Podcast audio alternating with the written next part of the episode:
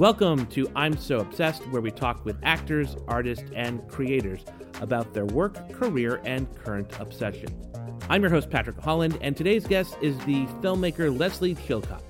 She is the award winning producer of films like Waiting for Superman, An Inconvenient Truth, and an inconvenient sequel, Truth to Power. She also directed the documentaries Watson and Code Girl. Her latest project is the documentary series Helter Skelter American Myth on Epix. The six part series is a visceral, revealing look at Charles Manson and the Manson family. It takes on some of the unintentional myths created around Manson and his followers. Leslie discusses finding never before seen footage of the Manson family while making the series, and how their story eerily reflects the political and social issues of today. She also tells us about her obsession with wolves and how their protection became a political debate.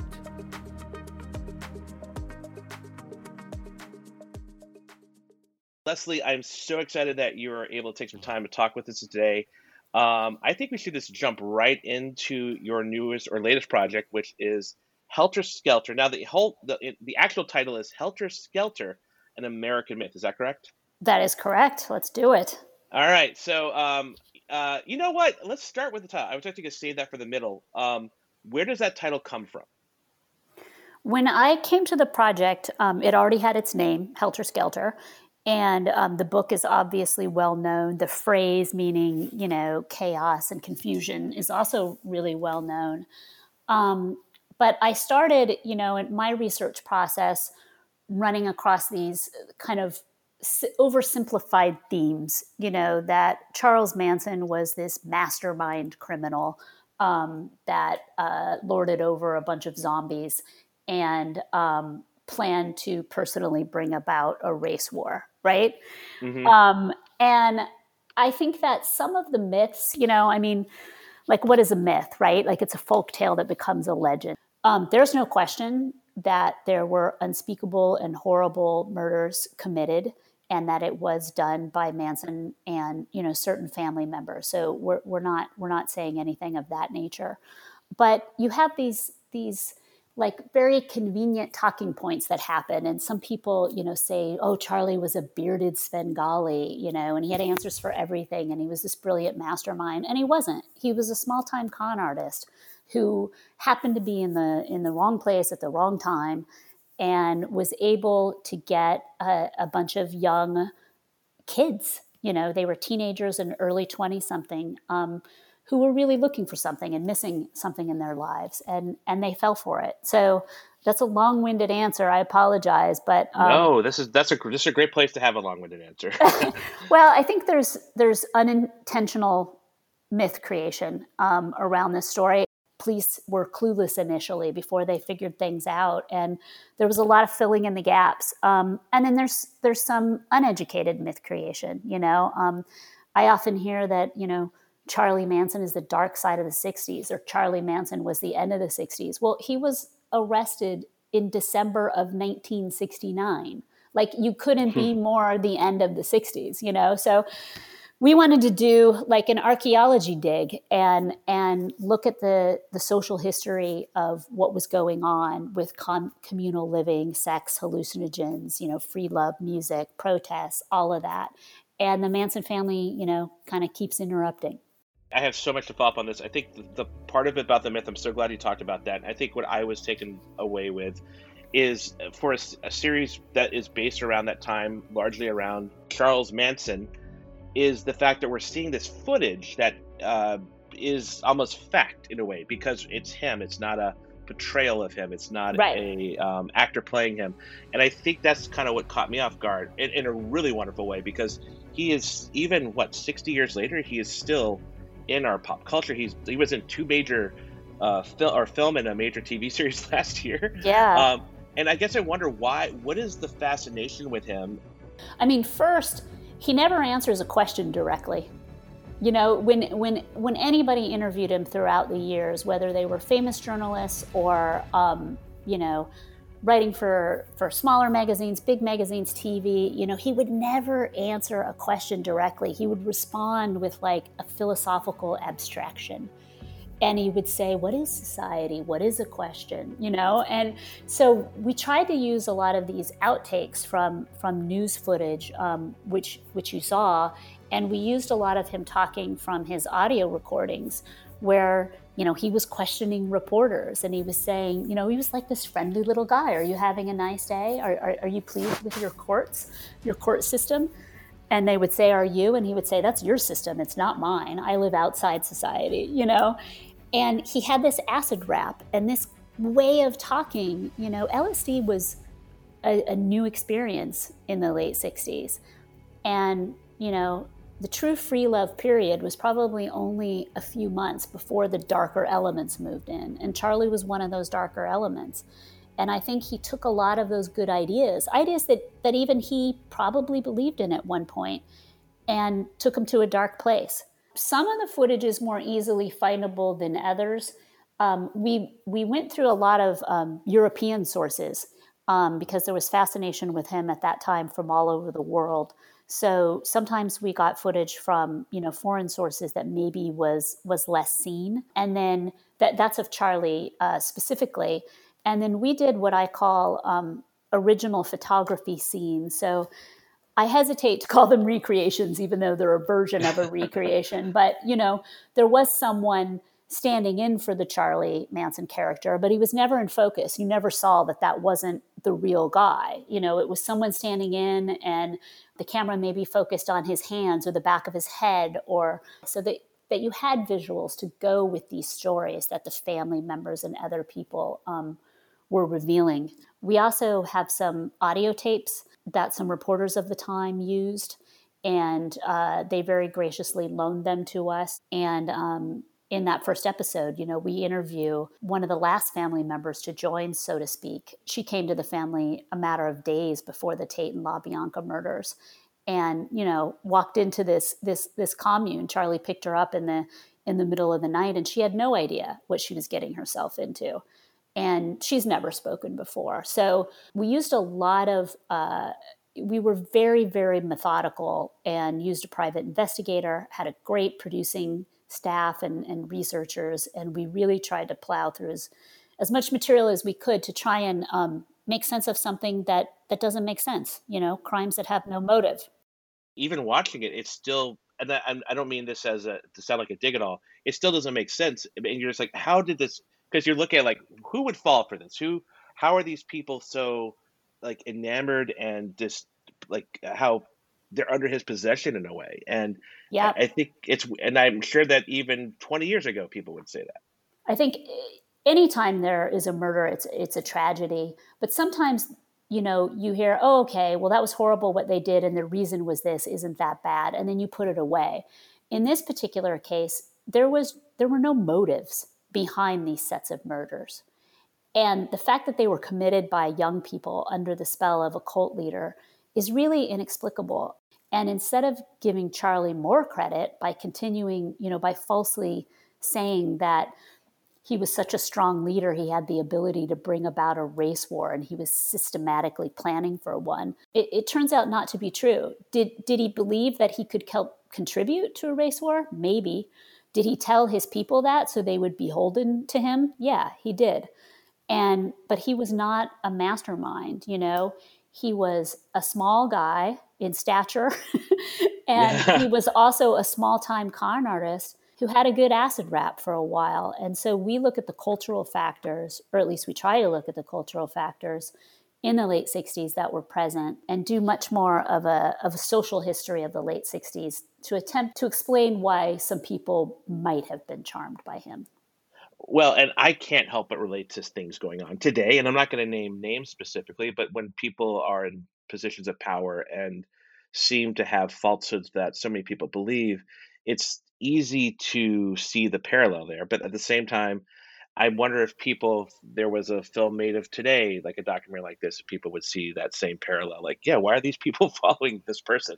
Yeah, I think um, I, I, I think you're onto something there. I think that anytime you give up little bits of yourself to follow someone else's belief system, or they just tell you something and they say it over and over again and it's not even true, and you just decide, well, they must know. I mean, he's saying it over and over again that things aren't always black and white. I think Charlie in the beginning and Charlie in the end were two very different people. I don't think that like core group of, of six women initially would have ever fallen for him if he was the Charlie of late 1969. He took them out to Spahn Ranch. They were isolated. He repeated key phrases. He paid a lot of attention to certain ones and then abused them. He gave them new names. And it's classic cult behavior. I, I think it's important to realize that, that each family member was, was different came to the family for different reasons. And I think that's a, a, horrifying thing to admit that you could be that much under someone else's influence. And, and you showed that earlier. I think it's in the first episode with him. Uh, he's hanging out with um, Dennis Wilson um, mm-hmm. of the Beach Boys, and you they actually play a song of his, and I'm like, wow, that's actually not bad. It's pretty good. And I had the same reaction. I just wondering, like that. I, I again, for all the myth and all the uh, the glorification that sometimes happens with him. Uh, there's these moments where it's like, yes, this is a guy hanging out, and he's just he's just like you know leeching off the other guy, basically. yeah, I mean, you know, Los Angeles was a much open, more open city in the late '60s. I mean, dozens of people were on PCH trying to hitchhike, you know, and it is a fact that Dennis Wilson picked up two family members, and then not long thereafter Dennis Wilson himself got picked up by Charles Watson, who went to Dennis's house and then met the family members, you know, through Dennis Wilson. I mean, it, it's hard to even grasp that you would pick up strangers and bring them back to your very beautiful, you know, three acre estate. Part of it was the times, part of it was that Dennis, you know, was open minded. And it was cool to have an ex convict sitting next to a movie star, sitting next to a record producer, sitting next to a politician. And it, it, was it was very different times. But going back to what you said at the beginning, when I started listening to more of Charlie's music, and there are a couple of songs that, you know, he was a decent lyricist. That was a real surprise. And it helped me to get into the mindset that okay you know a couple people fell for him initially because they thought maybe maybe he was going to be a rock star you know maybe he had something you know and he would he would write lyrics off the top of his head kind of like a beat poetry or acid rap. And you know, a, a, lot of people fell for it and wanted to know more. And they're like, maybe this guy has something, you know, maybe the system has wronged him. He did have a bad childhood, you know, so maybe if things had been different. And you start to ask all of those questions. Whereas, you know, two years into the family, he was clearly uh, had gone off the deep end.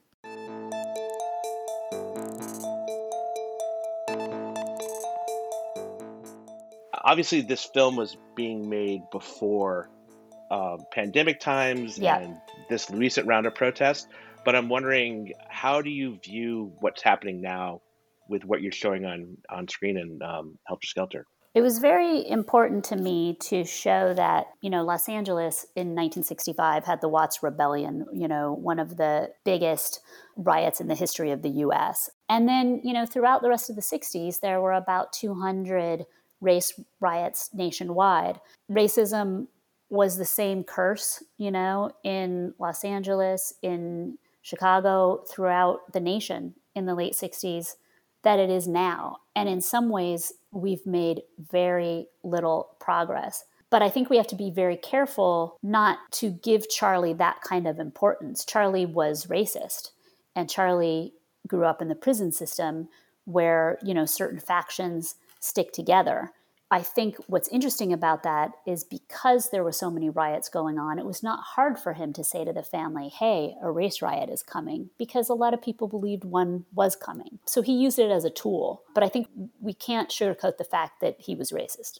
Something else I'm taken by with uh, this this particular documentary series is the fact that there's no narrator, and I really like that. I think it's um, I just it sounds so naive to say it must be really hard to do it that way. But what was the choice of going with just letting the footage speak for itself, and what are the challenges of putting something like that together? That's a really cool question. I think over the years that with narration, you're then writing a take or a point of view on the story that happened, and I think that with a story like this that has been so well covered, I thought that maybe I could do a, a, a service to viewers by letting family members and uh, reporters and people that were actually there narrate what happened. And there could be some some insights gained because it's easy for a story this crazy to take on these tabloid-esque qualities. And really there was a,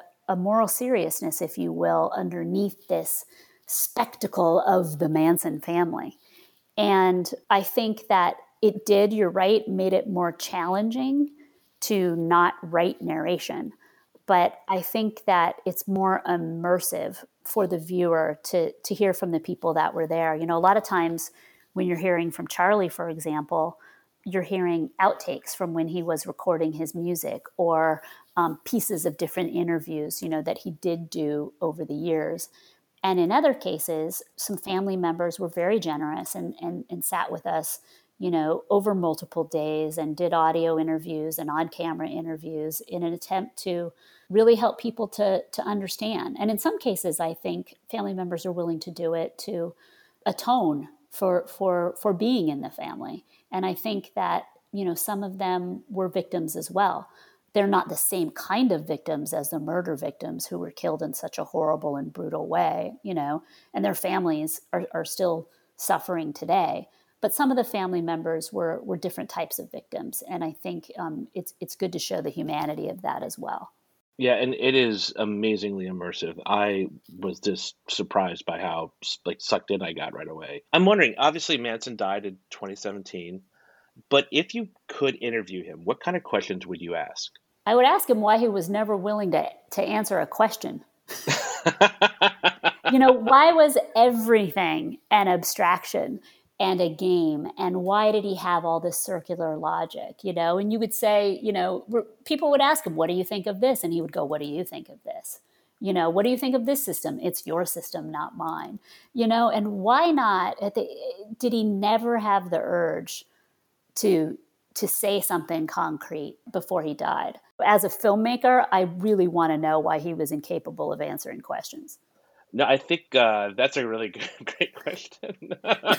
um, I'm wondering, what did you learn by making this series? It did surprise me that Charlie had a modicum of musical talent, and I could see how that would be appealing to people. I also think that there were a series of sliding doors, and if if some things had gone differently, you know, he had half a dozen opportunities to record his music. Why didn't he take it more seriously? Why was he unproducible? Was it because he really didn't want to be a rock star or was it because he was incapable of behaving any other way? Was he nervous? You know the musicians i know can't do anything else but create music. You know they're obsessed with it. They love it. It's their very lifeblood. And i'm not so sure that that was the case with him. But learning that he was a decent musician was um, surprising and also even as a filmmaker you you have to come to terms with you're not going to be able to answer every question. I can't 51 years later get to the one grain of truth. And I had to be comfortable with the fact that the puzzle pieces don't always fit.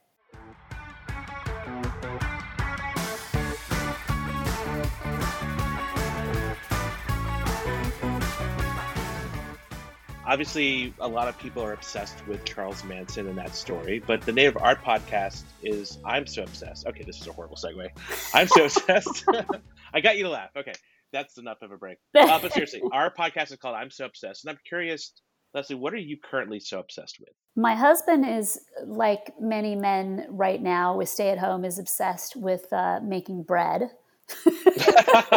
Sourdough, let me guess. No, 100% no. rye. Oh wow. Yes, very dense, dark rye bread, and it's um, it's fantastic. Yeah, but I am I am truly stumped, and that rarely happens. I will tell you, um, there have been some things that I'm not normally a binge watcher, and um, the second season of Hanna on Amazon Prime, I was obsessed. I watched all eight episodes in a very, um, you know, in terms of a pop culture reference, in a very short amount of time. And I think the filmmaking in that series is just incredible. I think it's it's very very well shot, and the acting is is really top notch. Um, so that's my that's my pop culture obsession at the moment is um, is Hanna, and then my other obsession um, at the moment is uh, wolves. I've been reading a lot about the reintroduction to um, Yellowstone of the wolves, but um, how there continues to kind of be this fight about do we need to protect our, our cattle and sheep from wolves, or do we need to allow wolves um, to roam free, and the importance of the wolves in the ecosystem? And the people that are pro and con, I mean, to me, it's clear. We they're, they're apex predators and they're a keystone species. We absolutely have to protect them. But you get people that are on all sides of this issue that say the wackiest things. So I'm kind of obsessed with wolf politics at the moment. That's fa- I mean, um, it's interesting you bring that up because one of my questions for you was it does go back to Helter, Helter Skelter just a little bit. Is you have a history of making like uh, Code Girl um, about uh, girls coding in high school, the Technovation Challenge, uh, Watson that follows the eco activist Paul Watson, um, also producing stuff like Inconvenient Truth and Waiting for Superman, which seem very kind of I don't know I want to say issue based or activist based. How do you swing from that to something like Charlie Manson? Yeah, that's a great question because it's definitely not what I normally do. But but I I wanted to go on this dig to find out why people are obsessed with Charles Manson and the family because I didn't understand it. Um, and it's not just a handful of people; it's a huge you know segment of people that want to know why. And I set out to sort of answer that for myself and to see, you know, um, is it because there are no black and white answers? Is it because you wonder how um, he could have all of these followers that, you know, at first glance seem to be unquestioningly loyal? Is it because, you know, people say that he was uh, the dark face of the hippie movement, yet I think it's a combination of things. I think it's because the crimes didn't have motives. The people that were killed were well known, some of them, and famous. It was supposed to be this wonderful open period of the late 60s, and you were supposed to welcome people with open arms.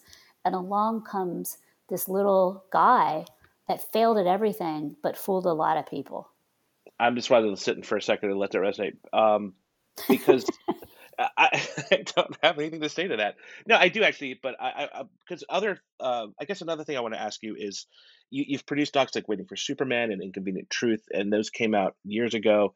But when you see what's happening today, socially, culturally, and politically, do you see like this is kind of some of that story that you were telling back then, like the consequence of that, or do you see a, a hopefulness still with some of those topics? I think it's hard to remain hopeful when, you know, in 2005 and, and Inconvenient Truth came out in 2006, we were out there sounding the alarm and saying, like, we have 10 years to turn it around, you know? But I think, you know, through that film and the work of, of films before and after that, and many amazing journalists, um, people are turning it around on the one hand, you know, you still have the arch villain oil and gas companies and those kinds of things, but they even they recognize that we're beyond peak oil and it's better for everybody, whether it's from an anthropological perspective or whether it's clean air or whether it's health or whether it's their bottom line. You know, renewable energy is now at the point where it's cheaper. Why should we be secretly poisoning the water? Why should we do all of these things? So when I see that, I have hope when I think about like genet- genetically modified food and pesticides and things like that, I get really unhopeful. And, and I wonder too, like you have such like a diverse background when it comes to documentary, both producing, directing. What did you want to be when you were a kid? I wanted to run a fast food vegetarian chain. really? I mean, yeah, I, w- I went to in college. I, I I was part of the business school, and I was in an entrepreneur program, and you know that's that's what I was going to do. And I thought, you know, you know, you should be able to get like these drive-through vegetarian, you know, treats that weren't that weren't hamburgers and and and all of that. And um, I started working on student films, and um, you know, it wasn't clear to me that being a filmmaker um, was a career, you know, initially and then once I started working on these things, I, I, there was no way that I could that I could do anything else. You know, these these are now the only skills I have. I don't have other practical skills.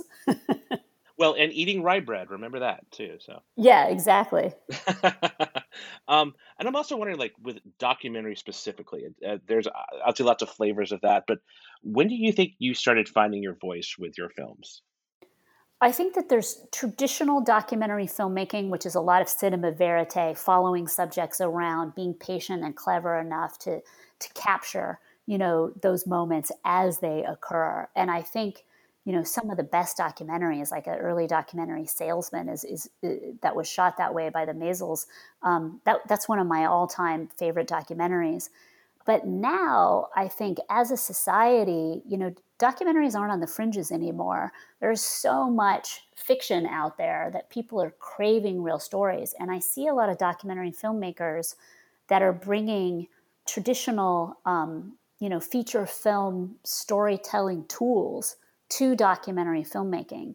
So I, I think it's such an exciting genre right now and I, I was very fortunate as a producer to work with you know some of the best documentary filmmakers out there. Um, and I produced commercials for a long time and, and, and worked with a lot of um, really great commercial directors that went on to direct incredible features. So I was able to kind of put on all these different hats and you know how would this person do it and how would that person do it.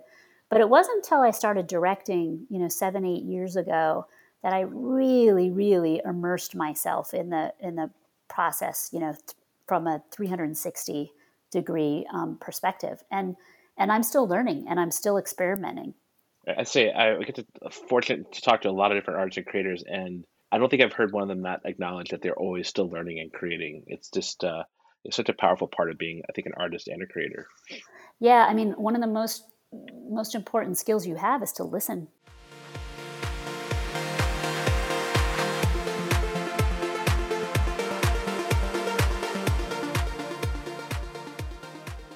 So I want to wrap up here with a thing called Pick One, and this just allows me to hit a couple bunch of different topics pretty fast. And I give you an option of one or two things, and you pick one. Doesn't okay. mean it's better.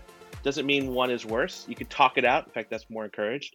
Um, so the first one I have for you is producer or director. Director. How come? Because I think for many years I knocked myself out trying to gather all the tools to help directors realize their vision. And I took great pleasure in that. And the directors I worked with, um, I was very fortunate. They let me be, you know, a big part of their creative process. Um, but now that I've crossed over to the dark side, um, I'm I have I have lost some of those producing skills I would imagine, and I'm more immersed in the the creative ends of things and trying to mine the best ways I can bring you know people's stories um, to life, and that's really just like producing was then. That this is what's really exciting to me now. Okay, the next one: filming on a boat or filming an interview in a chair. Filming on a boat. okay, I'm obviously referring to Watson, and I some am. of those scenes is they just look like. How are you not throwing up all the time?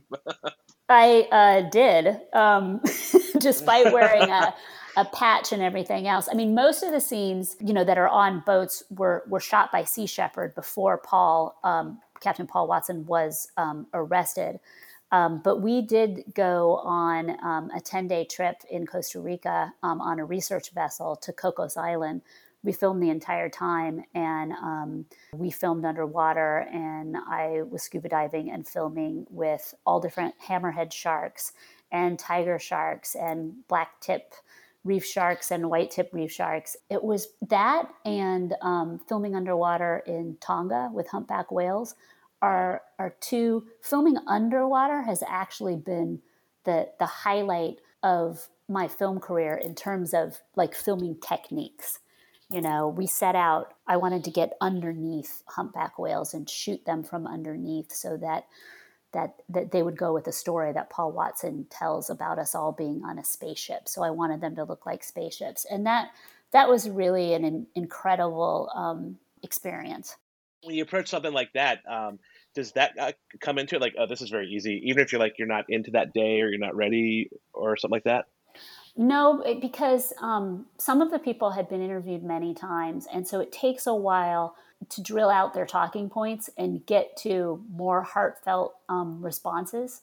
So, interviewing someone, especially um, for the length that I interviewed them, it's really trying. You know, I don't look at my notes. I look at them the entire time, and my questions are always based off of something you know that they say to me. So you really have to to listen um, to what they're saying. At the same time, you're editing in your head, and you're like, "Oh, I think I have to film that, and I have to do some original photography and maybe recreate what they're talking about, so the viewer can get that." You know, so you're constantly mm-hmm. editing in your head. Um, so I actually I really like interviewing. This is great. And then uh, the last one's kind of more of a question because if you think about the last like 15, 20 years, we've gone from shooting on film to digital cameras, and now there's even films being shot on phones. And I'm wondering, which one would you pick if you you had you got to pick one to film with?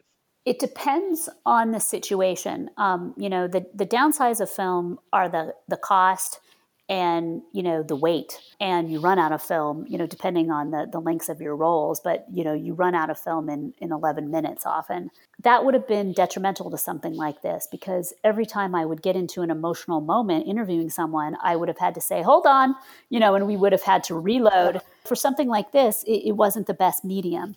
So I, would like to re-answer that question by saying you, you have to pick the medium that picks the story but if there were no restrictions, I would I would choose film. Um, you know, the range in film, the color you can draw out of it, the fact that it's that it's not too slick and perfect, I think fits with our imperfect lives uh, a little bit better.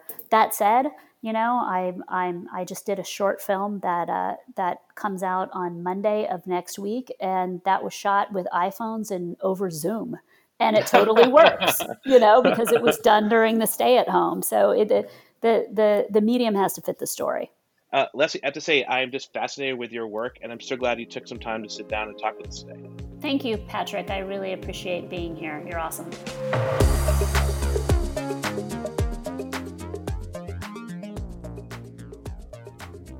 I want to thank Lesley for chatting with me, and I want to thank you for listening.